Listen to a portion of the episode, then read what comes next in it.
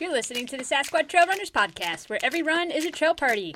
I'm your host, Kim Levinsky, and today's episode is the recording from our Facebook Live interview series on Wednesday, July 21st, 2021. We sat down with ultra runner James Leitner, aka the Water Boy, to hear all about how he is using our sport to bring clean water sources to underserved communities around the world. So sit back and relax, or go out and hit the trails and enjoy the show.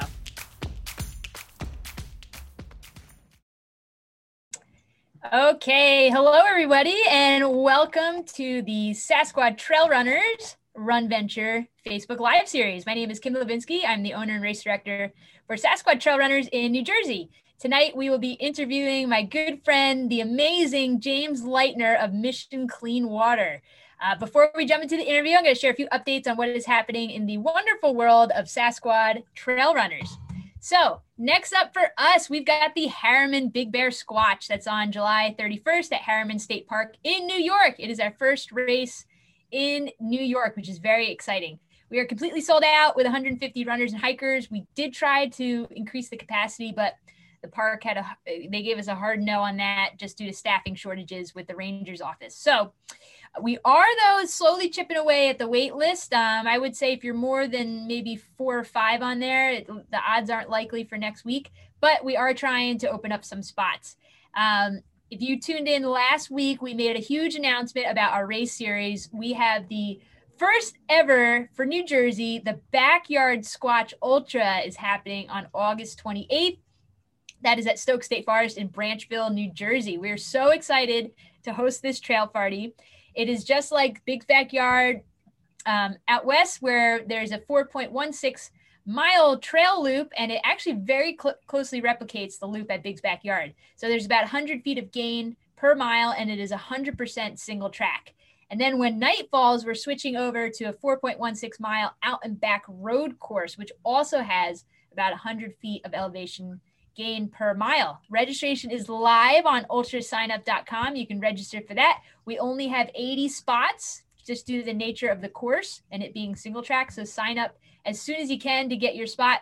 We will be supporting our charity partner, Success, and they distribute new socks to those in need around New Jersey. Since 2018, we've donated over 2,000 pairs of socks thanks to you guys coming out to the races and helping us make those donations. Um, so that was pretty short and sweet. That wraps it up for our Sasquatch, Sasquatch updates for now.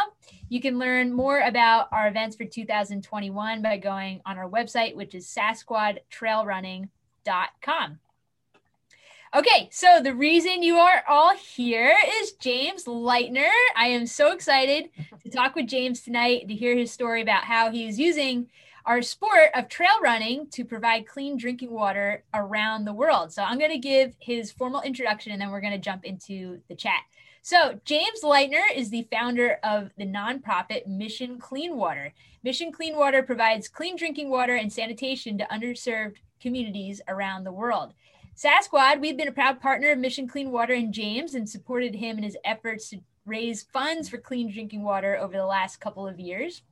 And this summer, James is going to be completing a marathon a day for 14 days while carrying 45 pounds of water. Just mind blowing. If you've ever, I mean, just pick up a 45 pound dumbbell and imagine walking around with that doing a marathon 14 days in a row he's going to be doing that so james is also the race director for his run series mission clean water which all of the efforts and the funds raised from his trail races go directly back into the charity Mission Clean Water.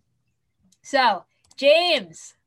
Hello, thank you for having me, and I appreciate such a wonderful introduction and the relationship you've been able to build with uh, Sasquatch Trail Runners.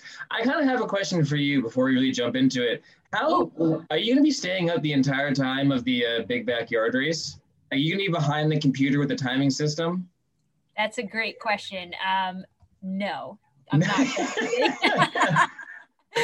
because oh I uh, would probably die if I stayed up that long. yeah, it's your own little own little big backyard race just to stay up. My goodness. Oh uh, yeah, no. Thank thankfully we've already got a few uh, folks who are are committed to doing some shifts with me. Um, I don't think it would be good for anybody if I was staying up or anyone was staying up the entire time. So, besides the runners, I guess. Besides the runners, yeah.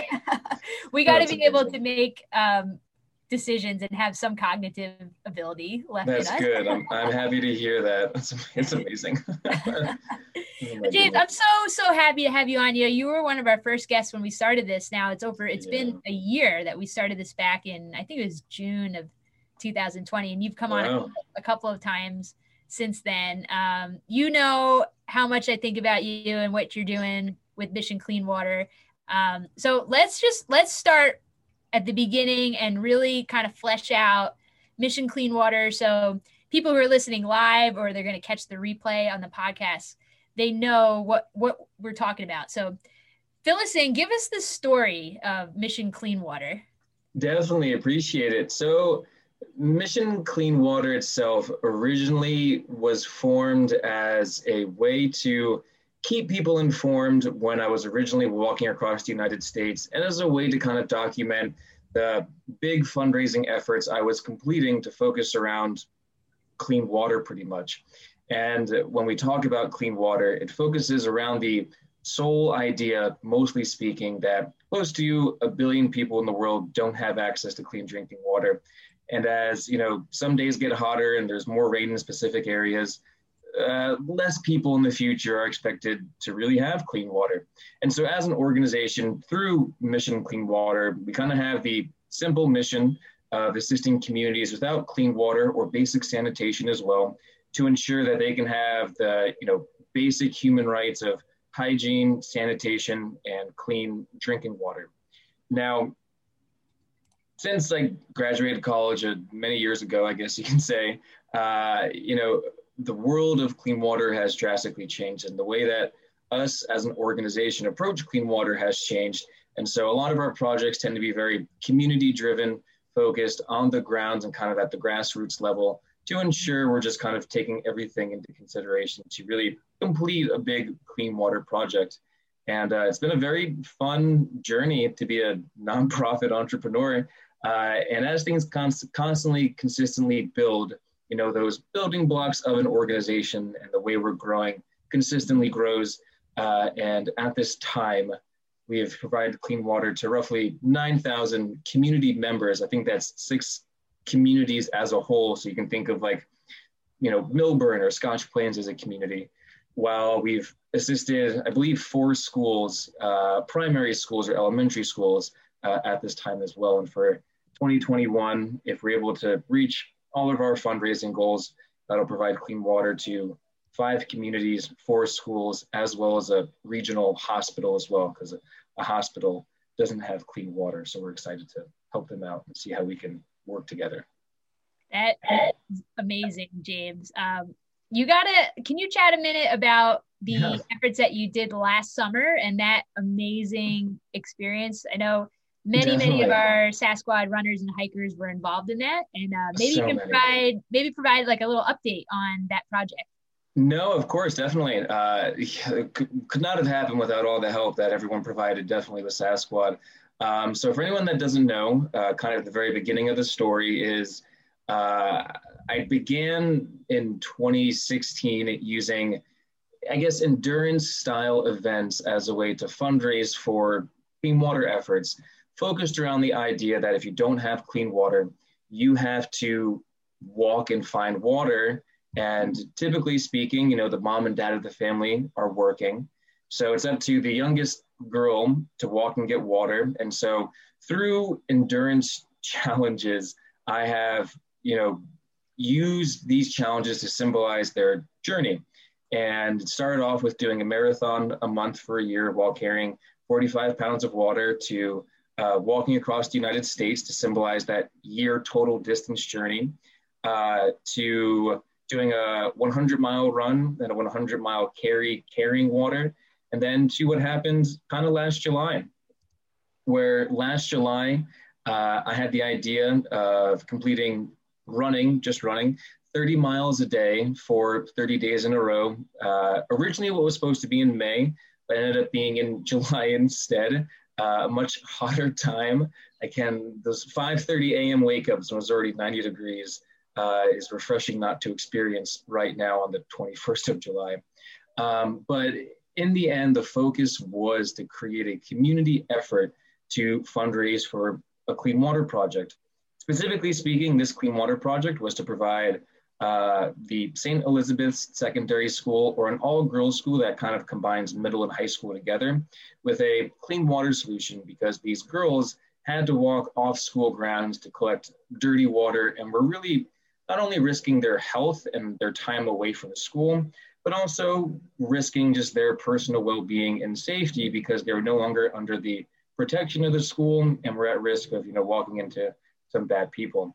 So once we completed the 30th day, July 30th, uh, I do know there's 31 days in July, um, we were able to fully fund that clean water project. And I believe sometime in August and in September, that project was fully completed. Not only was the clean water components done with, but there was also this school didn't have enough of a, I guess you can say, sanitation capacity for the entire school. For those 1,000 students, they had about two functional restrooms for all of them.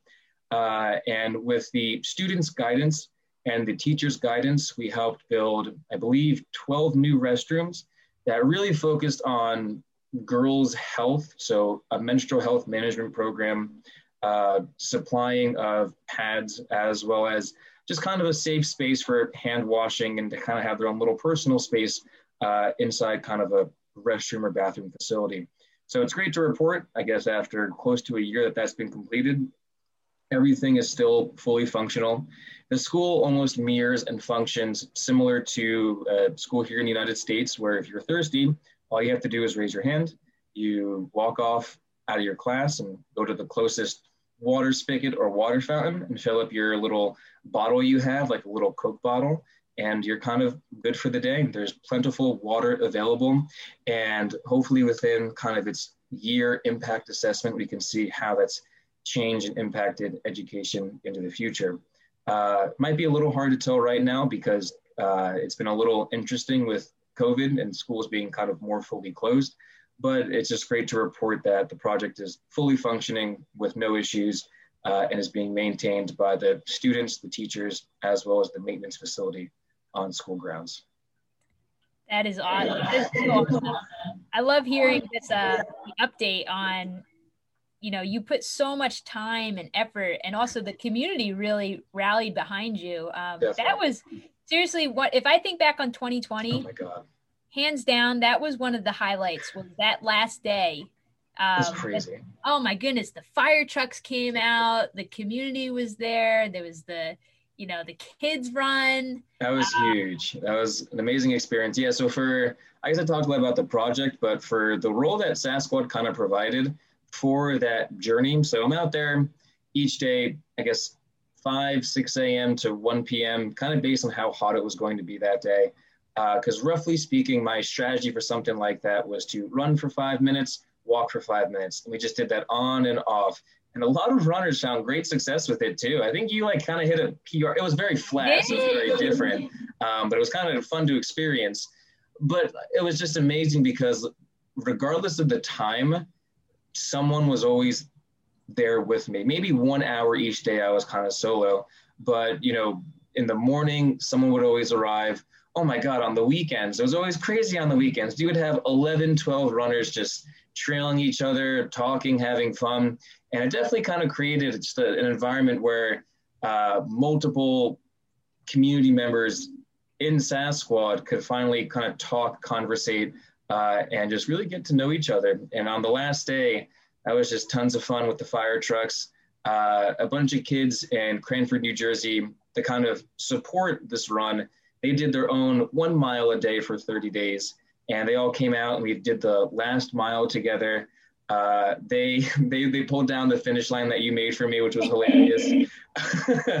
and um, I think I was just running on adrenaline that last day. But I remember taking so many pictures on the verge of like passing out. But it was a crazy experience, and I guess just like a wonderful moment to kind of experience community and the outdoors again in the midst of what uh, was all occurring. So that was that was just incredible. I love that, James. And you know, um, if you're familiar with Sasquad, we do a lot of charity giving. All of our events are tied to a local charity or nonprofit. And so, you know, linking up with you guys uh, and, you know, everything you do at Mission Clean Water, it was a no brainer to connect. Um, and what I love about what you're doing is you're using the sport of ultra running to as a fundraising avenue for clean drinking water. So let's jump into your race series because that has now become it seems like uh, the biggest arm of your fundraising efforts. I'm not sure you'll have to kind of dissect that a little bit, but sure. tell everybody, you know, what is your race series? How does that work? What does it entail in terms of fundraising your efforts for Mission Clean Water?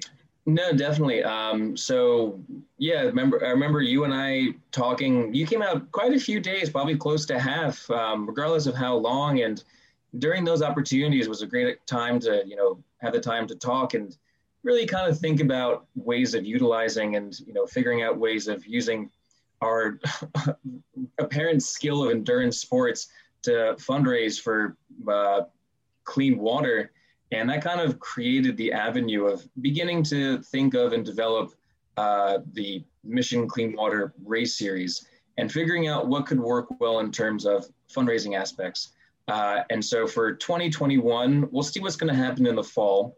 But for 2021, we kind of had we began developing the goal of having some sort of race or some sort of fundraiser every single month that pertains to creating opportunity within the endurance or trail running community. Um, now, how that is structured, you know, so let's just say, for example, we're planning a 5K in August. Uh, if you want to register for that race, let's just say, for example, it's forty dollars. The your race registration all specifically goes towards our clean water project, so 100% is donated. While the costs to actually host the race are covered by our team or our board of directors, uh, just to really see how things are developing and organizing. And uh, I think up to this point, we've been able to host a race pretty much every single month. And it's been a very great thing to explore and have, and has definitely become one of the bigger avenues of our fundraising efforts. And we're beginning to figure out, you know, what works and what doesn't. And it's exceptionally challenging. Uh, and, you know, it's been great to have you as a information source and someone to talk to when I'm just trying to figure out these little logistical challenges to, to all these little races. Uh, so thank you. Hey, anything for you, James? Ooh, we got some feedback on here a little bit. Um, James, you've got probably your biggest event, maybe of the series coming up next weekend. What's what's going on? Definitely the biggest event of the series. Uh, so, I guess a good way of talking about it is by starting talking about our favorite park, and I guess all of New Jersey, Tamaques Park. Now, if anyone is not familiar with Tamaques Park, uh, it is a park in Westfield, New Jersey, and there is a it's a one-way park. So if you drive there, it's just one way. But there's a little lot that you or a little spot that you can run or walk or bike around that's paved, and also a gravel path. And so when I did that 30 miles a day over 30 days, it was all situated at Tamaques Park. And one loop around Tamaques Park is 0.8 miles. So I think with the 30 miles a day, that was like what, 37 and a half miles, I believe, or sorry, 37 and a half loops. Um, so lots of repetition, lots of left turns as well the entire time. Um, but Tamaques Park has also been just a low centrally central centrally located spot where I've been able to try and use uh, to do my own 100 mile runs there as fundraisers, those 100 miles carrying water. Uh, so to try and share the craziness of running around a 0.8 mile loop. Uh, we've created an event that's happening this Saturday. It is the Westfield Ultra. Now, Kim, would you run around a loop many, many times that's 0.8 miles? Mm. No. it, it is. It's very interesting. Uh, so with this race, it starts at 9 a.m. and we have different heats that you can register for: three hours, six hours, nine, 12, and of course 24 hours, where you can run around Tamaques Park, the 0.8 mile loop, as many times as you can to see how far you can run within that time frame. Uh, and people are registering, so it should be a fun time. Uh, and honestly, like I don't know, 0.8 miles. There's like a sense of beauty around it because like all right, every 0.8 miles, you have your aid station. Every 0.8 miles, you have the bathroom. Uh, the park is mostly shaded as well, so that's kind of nice. The weather is looking good. So I'm just like, I'm just excited. I don't have to do it, but other people do. So it should be fun to watch. I'm, it should be really interesting. Yes. And I remember last summer we were talking about, you know, the race series I, I think either you or I, or maybe we both agreed on it, was that as monotonous and like the agony of Tamaques, everything that's involved in it, it really is the ideal race setup because it's flat. So you're going to have a lot of yeah. PRs. You've got restrooms, real restrooms, working restrooms with uh, with uh I think there are water fountains there as well. There's yes. probably electricity, maybe. I'm not sure where you landed on that because of the tennis courts have the lights at night. Um and there's ample parking. Yep. But the thought of 24 hours and you have Around. people signed up you got people signed up yeah i mean so uh, definitely the lesser distances or i guess times have a majority of the registrations like three hours and six hours is probably like 50 or 60% of the registrations. Nine hours, maybe that's just like an awkward time because we only have three people registered. I just like, I don't know. I guess it's kind of weird, um, but gave it as an option. But then 12 hours and 24 hours is we got like 20 or so plus people registered for that. Um, so it should be really interesting. And like from my perspective, um, like it's nice because like when you first begin the run, you just have like kind of a 0.05 mile, just like straight shot, all wooded. So everyone can align all their supplies right right there, right after you pass the, I guess, loop line or the start and finish line. So it's easy to like resupply yourself without like having to like walk all the way to your car or really far away. As well as like, let's just say, for example, like we bought like five packs of Oreos if we run out of Oreos, like five minutes away is a Target, a Whole Foods, uh, a ShopRite, CVS is everything. So it's it's like a it's interesting. It's like a little ample location. And I was honestly I was surprised. Wesley was like, "Yeah, sure, go for it." I was like, "Oh my god, thank you." Uh, so should be should be perfect. And uh, uh, but oh my god, uh, it, it's just taking out so much planning and so much more than I expected just knowing you're going to be out there for so much longer. And like my thought, I just remember seeing you at the end of the Squatch Apple, helping you clean up and just seeing you like do your own little zombie walk to like pack everything away. And that was just 12 hours or like 14 hours, I guess, at that point, because you were there to set up and everything. So I'm like, oh my God. I was like calling my friends, like, if someone just comes from like 9 p.m. to 1 a.m., so I can just lay down on the ground and sleep for a bit would be would be probably the best help I could get. Yeah. yeah. yeah. Well, I'll, I'll share that, um, you know, just with when you're jumping into race directing, you, like James just said, you don't know those things until you experience it.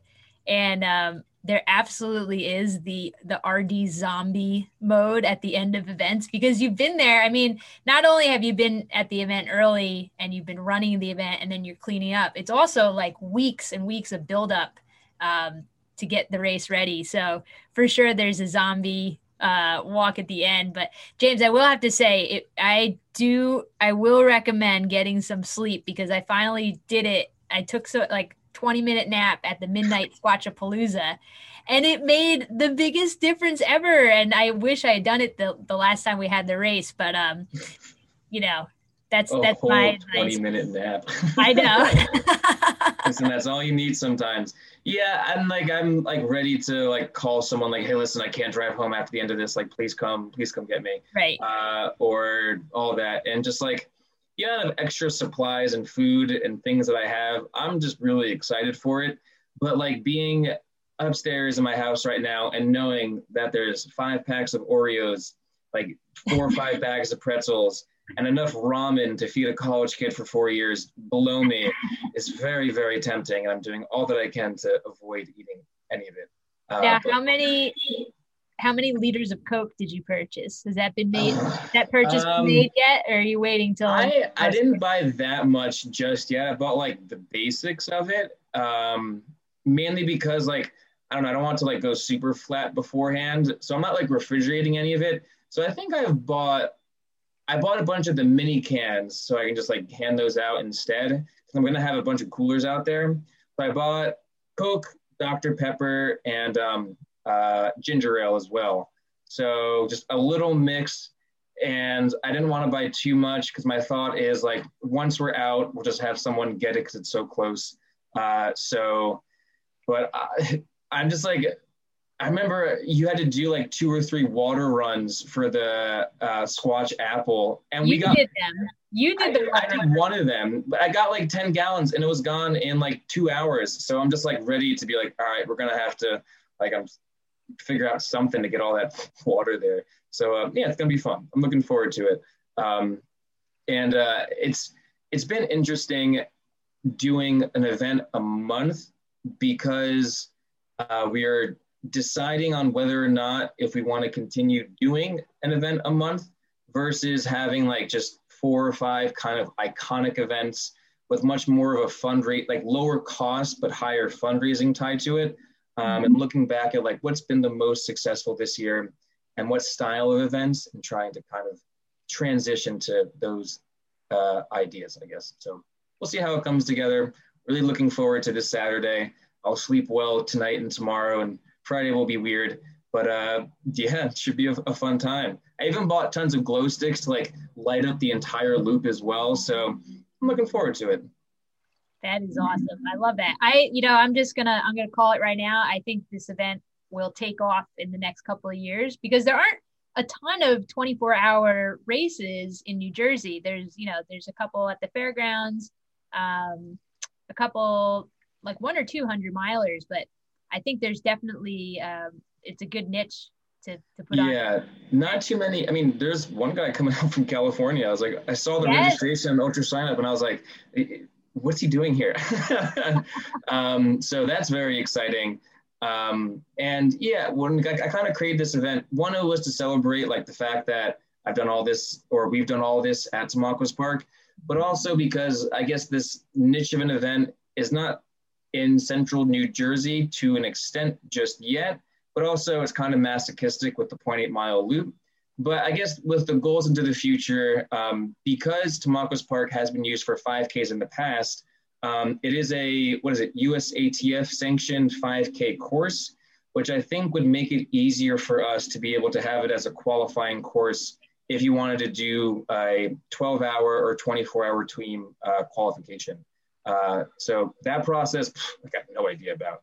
But I'm just hoping what I said makes sense and it could be possible. So who knows? Absolutely. Yeah. I, I, I, was looking at the runners signed up and Trishul Cherns is one of them. And if you haven't met him yet, we'll do it. I'll introduce you to him. I think he'd be such a great resource. He's definitely, he's one of, I mean, he's got all these records for Canada on ultra running. And uh, he was a guest on our podcast earlier this year. Um, but he's he's a legend. He is a legend, and uh, he's like the king of multi-day races. So oh. um, he would be a great guy, I think, to talk to you about. You know. Yeah, definitely.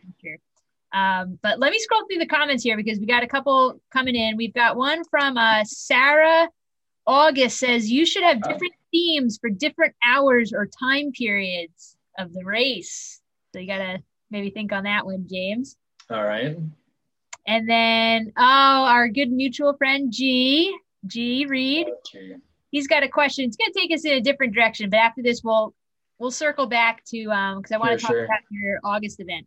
G says, "Have you ever thought about competing in Amazing Race or Ninja Warrior or some show where you can raise worldwide awareness for the organization?"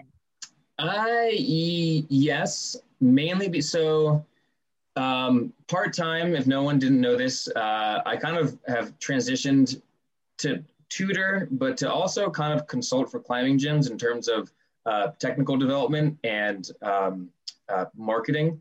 And so I've been working a lot at a climbing gym up in northern New Jersey, which is a climbing gym as well as a Ninja Warrior gym. So in my free time, when I'm not climbing there, I'm um, practicing all those Ninja Warrior based things. So the possibility is definitely there. Uh, and the only thing that has limited me from applying to Ninja Warrior, I've looked at the application, is just um, uh, creating a video. So it's definitely something I do want to do, and we'll just begin putting my uh, application out there for into the future. And now that I've been at that gym, I know people that have been on the TV show, so they can assist me with the application and everything. And I feel like that would only improve my bid as things try and go forward. Um, but also hopefully for 2022, I do have an idea that Kim and I have talked about in a little development that I do want to try and complete that would be um, within a national spectrum, mostly not in New Jersey, only one day. Yes. You gotta maybe uh, the cliffhanger there if you're keeping. Yeah. Uh, planning has been ridiculous. Finding someone that's free for 50 days has been the hardest part, and mm-hmm. getting a van, but it'll all come together. Listen, I have no doubt in my mind that you will do that. And, Find a uh, way. I, I, I believe it 100%. Um, so let's let's jump. This is a good segue into um, your project that is probably going to put you on that path of what you're doing. But let's talk about August. Your August, yeah. insane challenge. Oh my goodness! All right, we got to get give us the backstory. How did you come up with this idea? And then, I mean, I have so many questions. I mean, I want to hear about your training. I want to hear about yeah. the logistics of doing completing the challenge. So let's start at the beginning. How sure. did it How did it come about, and what's the story with it? So, an idea like this, which I'll, I guess, give the elevator pitch to you in a little bit, uh, began to develop um, mainly because previously the, I guess, annual challenges I've always focused on have consistently changed every year to be either purely running and endurance focused, and then the next year focusing on strength endurance. And of course, running and strength are very, very complementary, but I guess what the focus of this has focused about endurance with carrying weight. Simply because, you know, if you do not have clean water, this focuses around the idea that when you walk to get water, you have to walk back carrying water, which five gallons of water, which is enough for one person a day for all their daily uses, is roughly five gallons or 45 pounds. Uh, and carrying water is a little bit different than carrying weights because it's consistently shifting. Um, so I wanted to try and find a way to resemble that journey, specifically for the you know young children, especially girls that are you know six seven years old doing this. Uh, and with last year, I've also kind of transitioned to the mentality of multi-day experiences or challenges because it pertains to the idea that some if you know we have a fundraiser or there's a big event and we aren't able to hit our goals or complete a project just yet someone still has to walk to get water the very next day. Uh, they still have work next day. They still have school the next day. So challenges like these to really focus and to put yourself in their shoes and be in that journey uh, it multi-day just tends to resemble it much closer.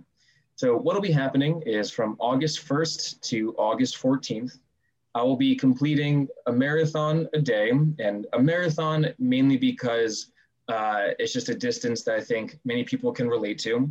But I'll be completing a marathon a day for 14 days uh, while carrying how much water someone uses in a day, or 45 pounds of water, uh, to just put myself in their shoes and experience carrying and moving water each and every single day.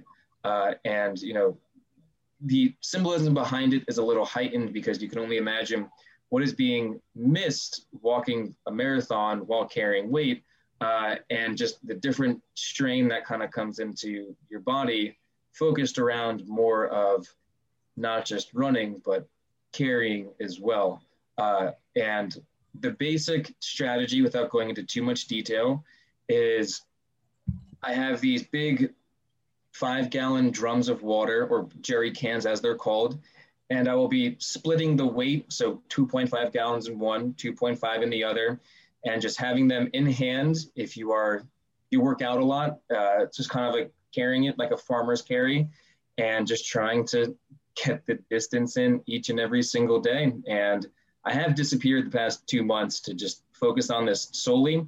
And the technique and training has been a lot uh, and has been very interesting to begin to develop.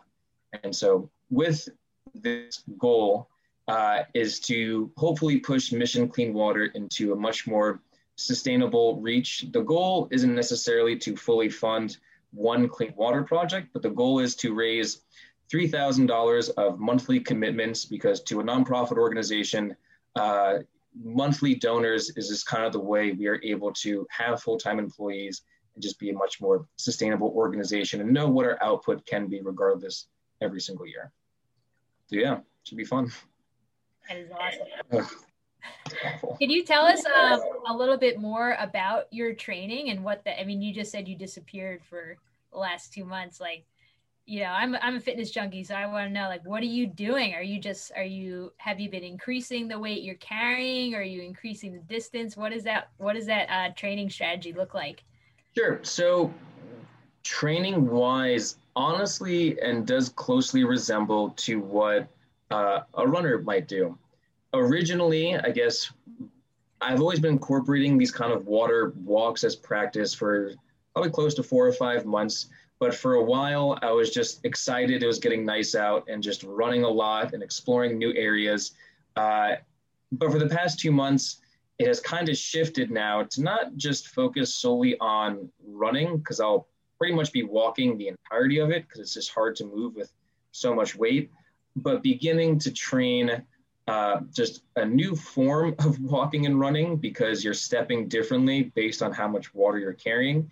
But it also pertains a lot to what a normal running program might be, now just weighted pretty much. So, for example, you know, a runner might follow a symbol, a program where three, four times on the weekdays, uh, they're running, you know, just for an hour or an hour and a half or something a little bit less. On the weekends, they're focused much more heavily on those long runs, but at pace.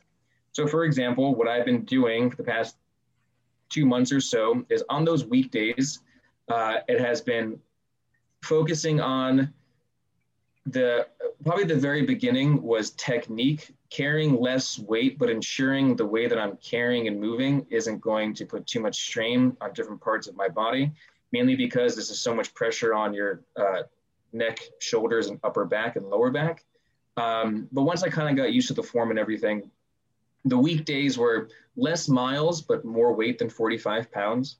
And then the weekends focused on longer walks, but at weight of what the event is going to be, or at a little bit less weight, just to practice moving for so long. Uh, and then in the midst of doing four days on the weekdays and one long day on the weekends, the other days or the off hours were spent kind of cross training, and it's strengthening the shoulders, uh, arms, and upper back. So a lot of it focused wonderfully enough on climbing, uh, a little more weightlifting, and just trying to keep things consistently strong and adapted to carrying weight because the technique uh, and the focus is just so drastically different because you tire out so quickly because you're putting full strain on one element of your body. So it's been interesting to experience. And what would you say, or you, do you have a target time for how long you think each marathon is going to take? Like, I know you were pretty consistent last summer when you did the 30 miles a day for 30 days. Um, yeah. You have an idea on like how long that's going to take you or, or consistency is yeah, consistency is going to be hard, um, but we'll see kind of once I'm actually there and experiencing it. Uh, the overall goal each day uh, is to finish hopefully in between eight and 10 hours, mainly because I'm trying to do what I can to respect doing three miles an hour, hopefully. Uh, but we'll see how that kind of goes. It's very hard to give a concise answer, mainly because uh, the way of describing an event like this, um, you know, I describe it to my weightlifting friends as if you had to do uh, like two or 3,000 push ups. When you first start, you'll be able to do a lot, but then it very consistently goes, gets less and less as you continue. So, strategy wise, you need to find a way to make it sustainable. I've been trying to find a way to translate this to running and more cardio health. And it's been challenging, but I think I've thought of something where it's if you strap to your back 10 or 15% of your body weight. So let's say for myself, that's close to 20 pounds. Uh, and I gave you the goal of running 15 miles. But when you run, you have to sprint as hard as you can. Uh, so whenever you want to get farther, it has to be a full on sprint. So you kind of have to figure out what that strategy is going to be in order to make that sustainable. Mainly because each time I lift the water, uh, it's is only a matter of time, and every distance is when my arms completely give out. So it's a matter of figuring out how to move the weight to different parts of my body and consistently uh, go forward. So three miles per hour is the target goal. Uh, we will see how that kind of goes forward uh, when it's actually time for August. That's incredible. how about I'm trying to like the reverb here. Stop. I think we're good now. Um, what about nutrition? What does that look like for like when you're out there? Um, you had some fun nutrition strategies last summer, like the the the peanut M and M's. I remember it was like a a fun thing that you did. Um, what does it look like?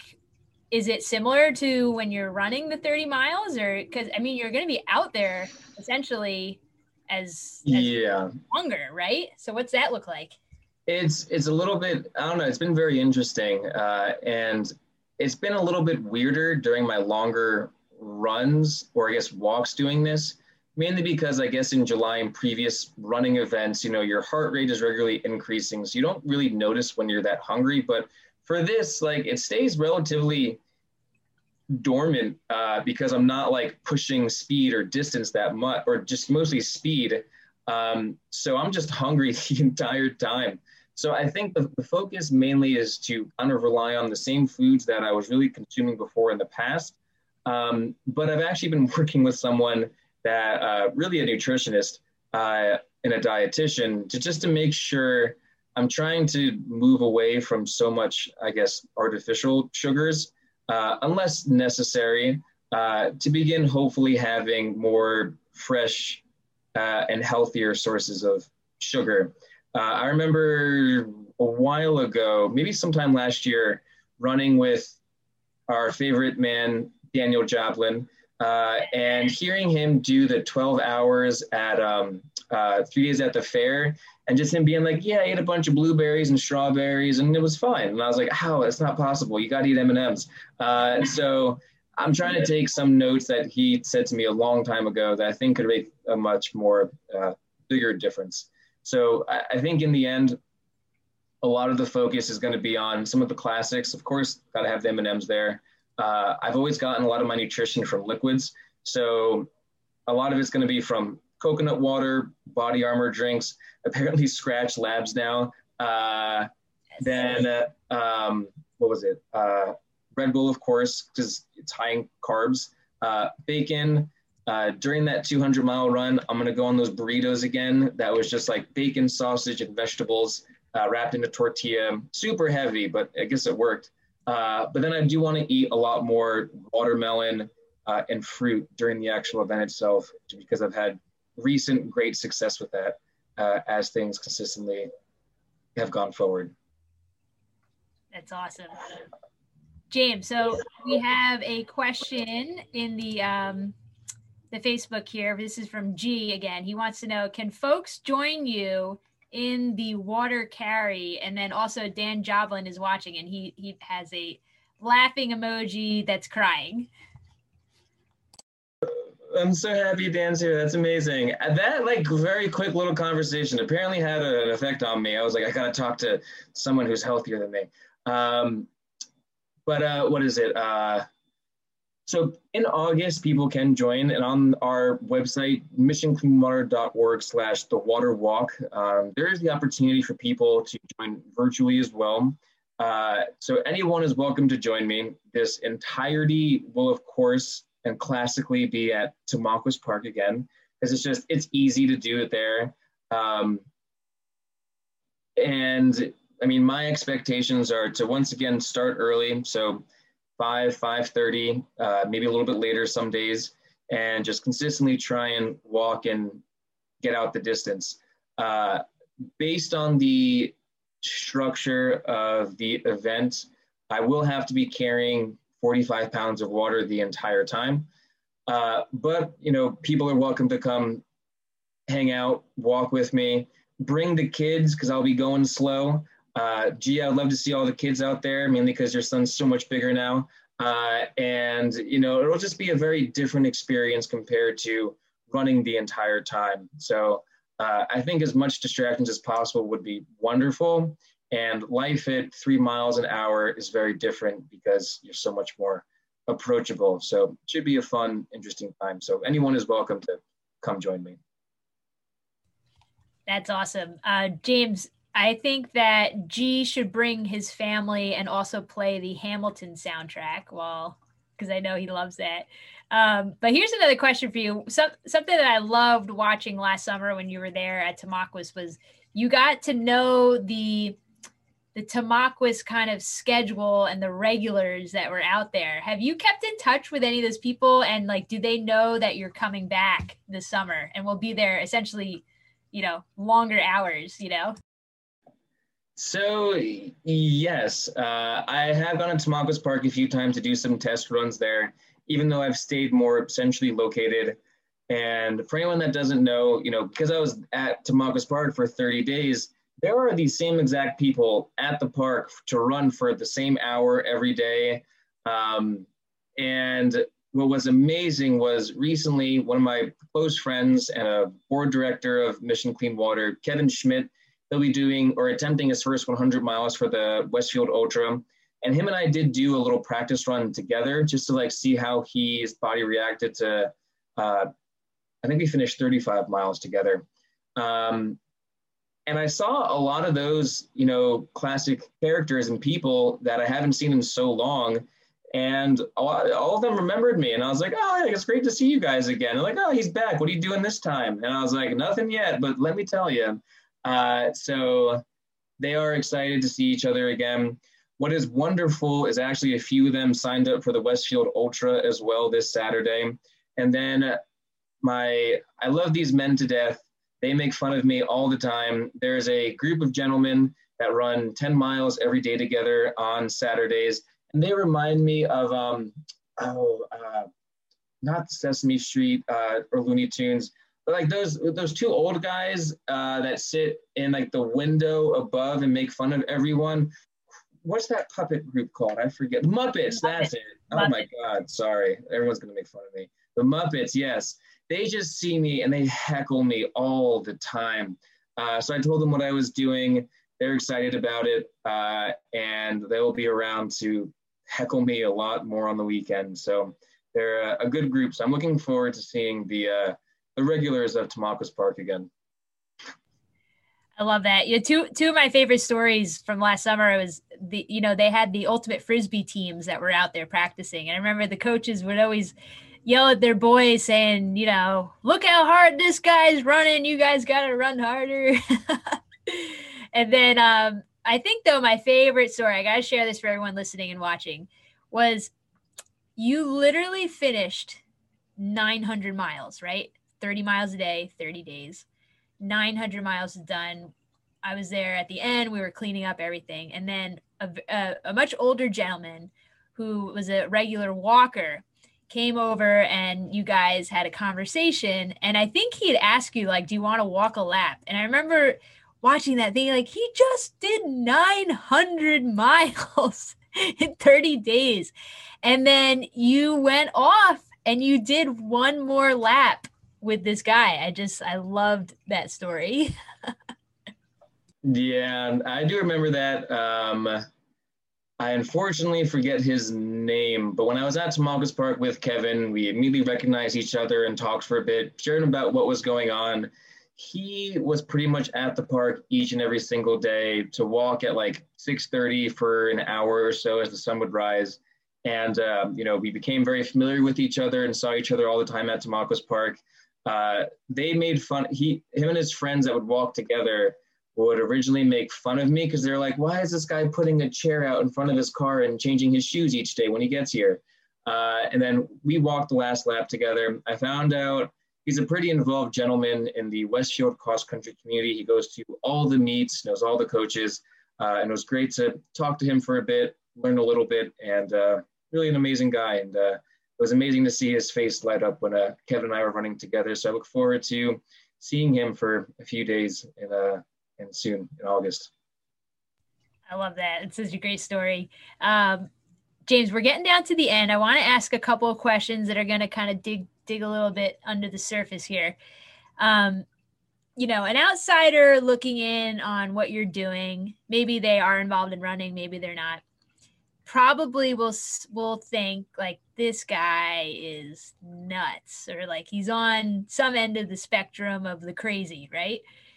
What is it that drives you? I know, you know, Mission Clean Water or you know, that's it's got to be a huge driving force. But I'm curious, is it, you know, to do these extreme efforts is is it kind of a symbiotic relationship of like your love for ultra running and your passion for mission clean water like you know what i'm trying to get at like is one higher than the other. They both work together. Are they they overlap? Can you dig into that a little bit? So they both collectively go together. As kind of a 50-50 split. I've been involved in many sports in my life, you know, mostly soccer, golf, ultimate frisbee. Ultimate frisbee, I will forever love and love the community. But in the end, I've never met a more supportive group and community, I guess specifically in uh, trail running and endurance running and just anyone that has been willing to, on a whim, meet me at 12 a.m. to go for a run or do crazy things. I've never met a community this supportive before. So it's been a combination of falling in love with this community as well as consistently using, I guess, in symbolic endurance challenges as a vice for fundraising. In the end, I guess originally speaking, I wasn't a distance runner, but had a good baseline to become one. And if it wasn't for me living in West Virginia at the time and thinking to myself, what can I do to fundraise for people that haven't, for clean water specifically, that haven't been done before? And my immediate thought was, I'm gonna do a marathon while carrying water. And just the idea stuck. And that kind of consistently happens where an idea comes in that is focused around endurance uh, as a fundraiser and once it can kind of be put into reality, or at least a training program, then it's just a matter of getting really deep into it and executing. So I guess to reiterate your question, uh, it's definitely a big combination of both. Love the community, uh, and let's just say in an extreme example, if I stopped fundraising for Mission Clean Water, I would still be involved in the ultra running community. Uh, so it's a combination of the love for the people and uh, you know using it as a fundraising avenue. That's so awesome. And I got to point out too, you know, James, he can regularly be found not only at Sasquad races, but I know other events volunteering. And that I think is such a great testament to who he is as a person because, you know, it's one thing to do these crazy challenges and, you know, personal feats and whatnot and go out and do races and things. But to also be so committed, I think, to giving back to the community is such an admirable thing. Um, James, I got to ask you one more question. Yeah, this this question came up back now. I don't know, a few months ago. We had on Patty Murphy. I don't know if you watched that one. She's she has a podcast called Leadership Under Fire, and one of the questions that she brought up, which I I thought, oh, this is such a great one. I got to remember to ask this on our podcast. I think you would be so great to answer this question. So her her question that comes up on her podcast is what is your relationship to pain? What kind of relationship do you have with pain? And I, I got to ask you, James Leitner, you can take this any direction you want, you know, with your challenges and, and, and whatnot. But what is your relationship with pain? The people want to know, James. Um, oh my God. I think, I think ultimately pain can be described as multiple ways, which is, of course, physical as well as uh, mentally and emotionally. Mainly because the reason I do things like this comes from multiple examples. You know, we are consistently trying to, pers- at least me mentally, uh, and consistently trying to pursue what is next. And it's just how I've been driven for very, very long. And even as I will still be involved in the endurance community for a lifetime, I think always and forever there will be a goal in mind to keep the you know mental and emotional uh, pain, I guess, away. Because a good example is when I finished the cross country walk uh, back in 2017. You kind of have to assimilate back to normal life, and for the first time, you don't have anything specifically to look forward to anymore. And I guess what I found something to look forward to was becoming part of the endurance running community. Uh, my relationship with pain has been physically drastic for a very long time. And there needs to be the understanding of, uh, I think everyone needs to have a relationship with physical soreness, I guess you can say, mainly because I think the ultra running community has mixed emotions on it because I think there needs to be a collective agreement of someone being able, able to understand when the physical soreness or pain they're experiencing is something that is short term or just your muscles being sore compared to something that could be much more serious or making you much more injured for a very long time. And I think doing multi day events have kind of lined or shown me the more light around that and have been able to allow me to experience different levels of pain that help me identify is this just an emotional low that I'm experiencing, an emotional high that I'm experiencing? Is this soreness going to be here today, tomorrow, or the next day? And is this, you know, feeling in my knee going to be lasting a very long time? Because we have such an a emotional and mental strongness to push forward and that caused me to be out for like four or five months when I was out in November. So uh, to avoid issues like that, talk to your physical therapist or Mama Beck as well. Shout out to Mama Beck.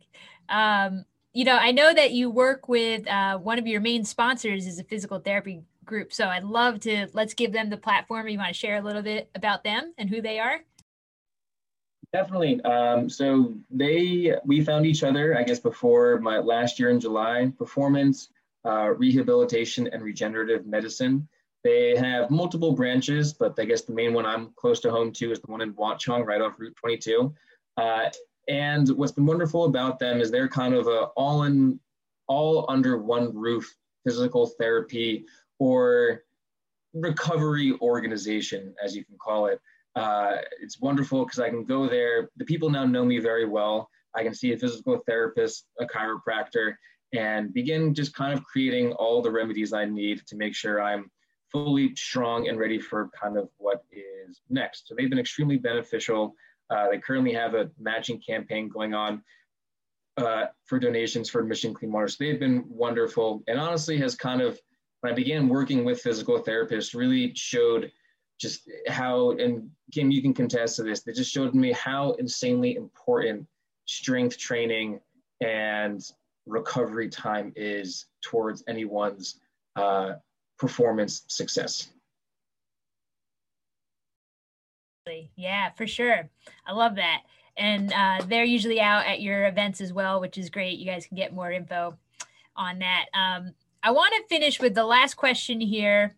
Um, because something that I've learned is that a lot of times people want to help, but they don't know how they can specifically. So, can you share like what specific needs do you have, um, you know, for your mission clean water, for your race series, whatever direction you want to take it? Tell, um, you know, tell our listeners here on Facebook and then who are listening on the podcast, what are some specific ways that they can get involved? How can they get involved? And um, how can they support the amazing work that you're doing? the lights have been like constantly flickering for some reason. Um, so I'd like to try and give people ways of supporting Mission Clean Water um, that you know solely aren't donation based. Because as you all know, I'm a nonprofit organization, and I'm trying to avoid asking you nonstop for donations. Um, but you need to understand that outside my board of directors, uh, I'm probably the only one that is really dedicating a full time environment to this in the midst of paying bills and everything.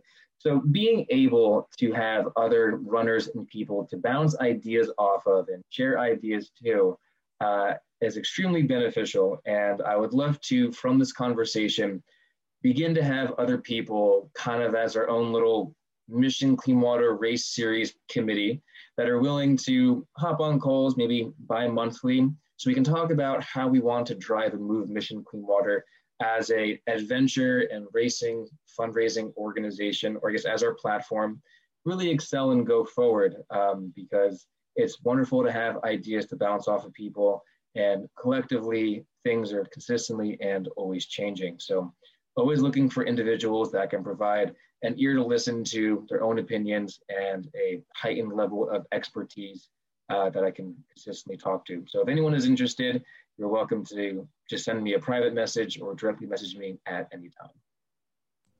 That's awesome. And how about, you know, if people do want to donate financially, how can they make that donation? I'm, I'm going to push you here. Tell the people, how can they donate, James? of course, of course. So, very simply speaking, if you want to make a single donation or a monthly donation as well, you can visit our website, missioncleanwater.org.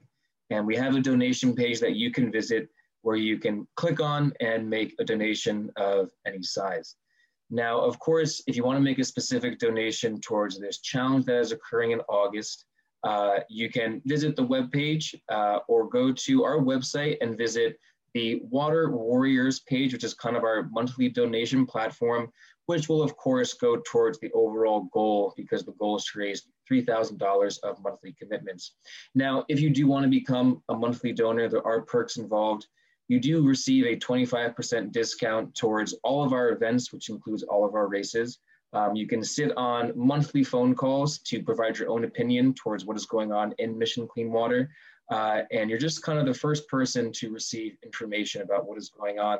And we're just trying to find ways to make our monthly donation platform as a way of really kind of having you buy or donate a part of Mission Clean Water to yourself. So thank you.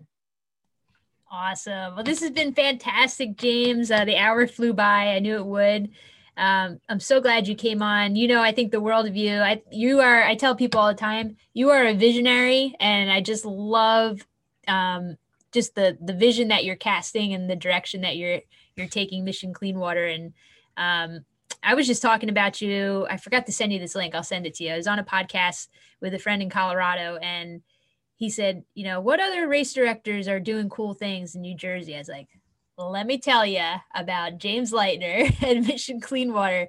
It's true. I just, I mean, I love, I love that you're using the sport as a platform to just make such a global impact. And um, I'm just happy, you know, you invited Sasquad to join the journey, and uh, we're looking forward to supporting you this summer and and many years to come. Thank you. I appreciate you having me on this podcast. Um, as always, uh, for anyone that doesn't know, I've kind of said this before, but you know, Kim to me is Mr. Miyagi from the Karate Kid because he's been such an amazing information source and someone always willing to talk, even when you can be in the middle of the woods on some weekend in New Hampshire, God knows where. Um, so appreciate it. Um, for anyone that doesn't know, you know, we consider our partnership a forever growing thing with Sasquad. So if you participated in a 2021 Sasquad event, uh, that does count. You do get a discount towards all our events or all our races. Uh, so appreciate everyone that has listened, everyone that has supported me. Uh, if you want me to support you, just contact me. I'm going out to Tahoe soon. Uh, so always willing to help anyone and be a possible avenue of information. So appreciate everyone of all you guys. So thank you all so much. Awesome. That's great. Wax on, wax off, wax on, wax off. awesome. All right, guys. Thank you so much for tuning in. This was a blast uh, to have James Leitner here with us. Again, visit missioncleanwater.org to learn more about his series. There are still some more spots left in his race for this weekend, the Westfield Ultra. That's on ultrasignup.com. So we will post this recording onto our podcast um, in probably a day or so. We'll get it on there. And that is available anywhere podcasts are streaming Apple, Google Play, Spotify, wherever. And uh, if you want to learn more about Sasquatch, just visit sasquatchtrailrunning.com. And uh, until we see you again, keep it squatchy.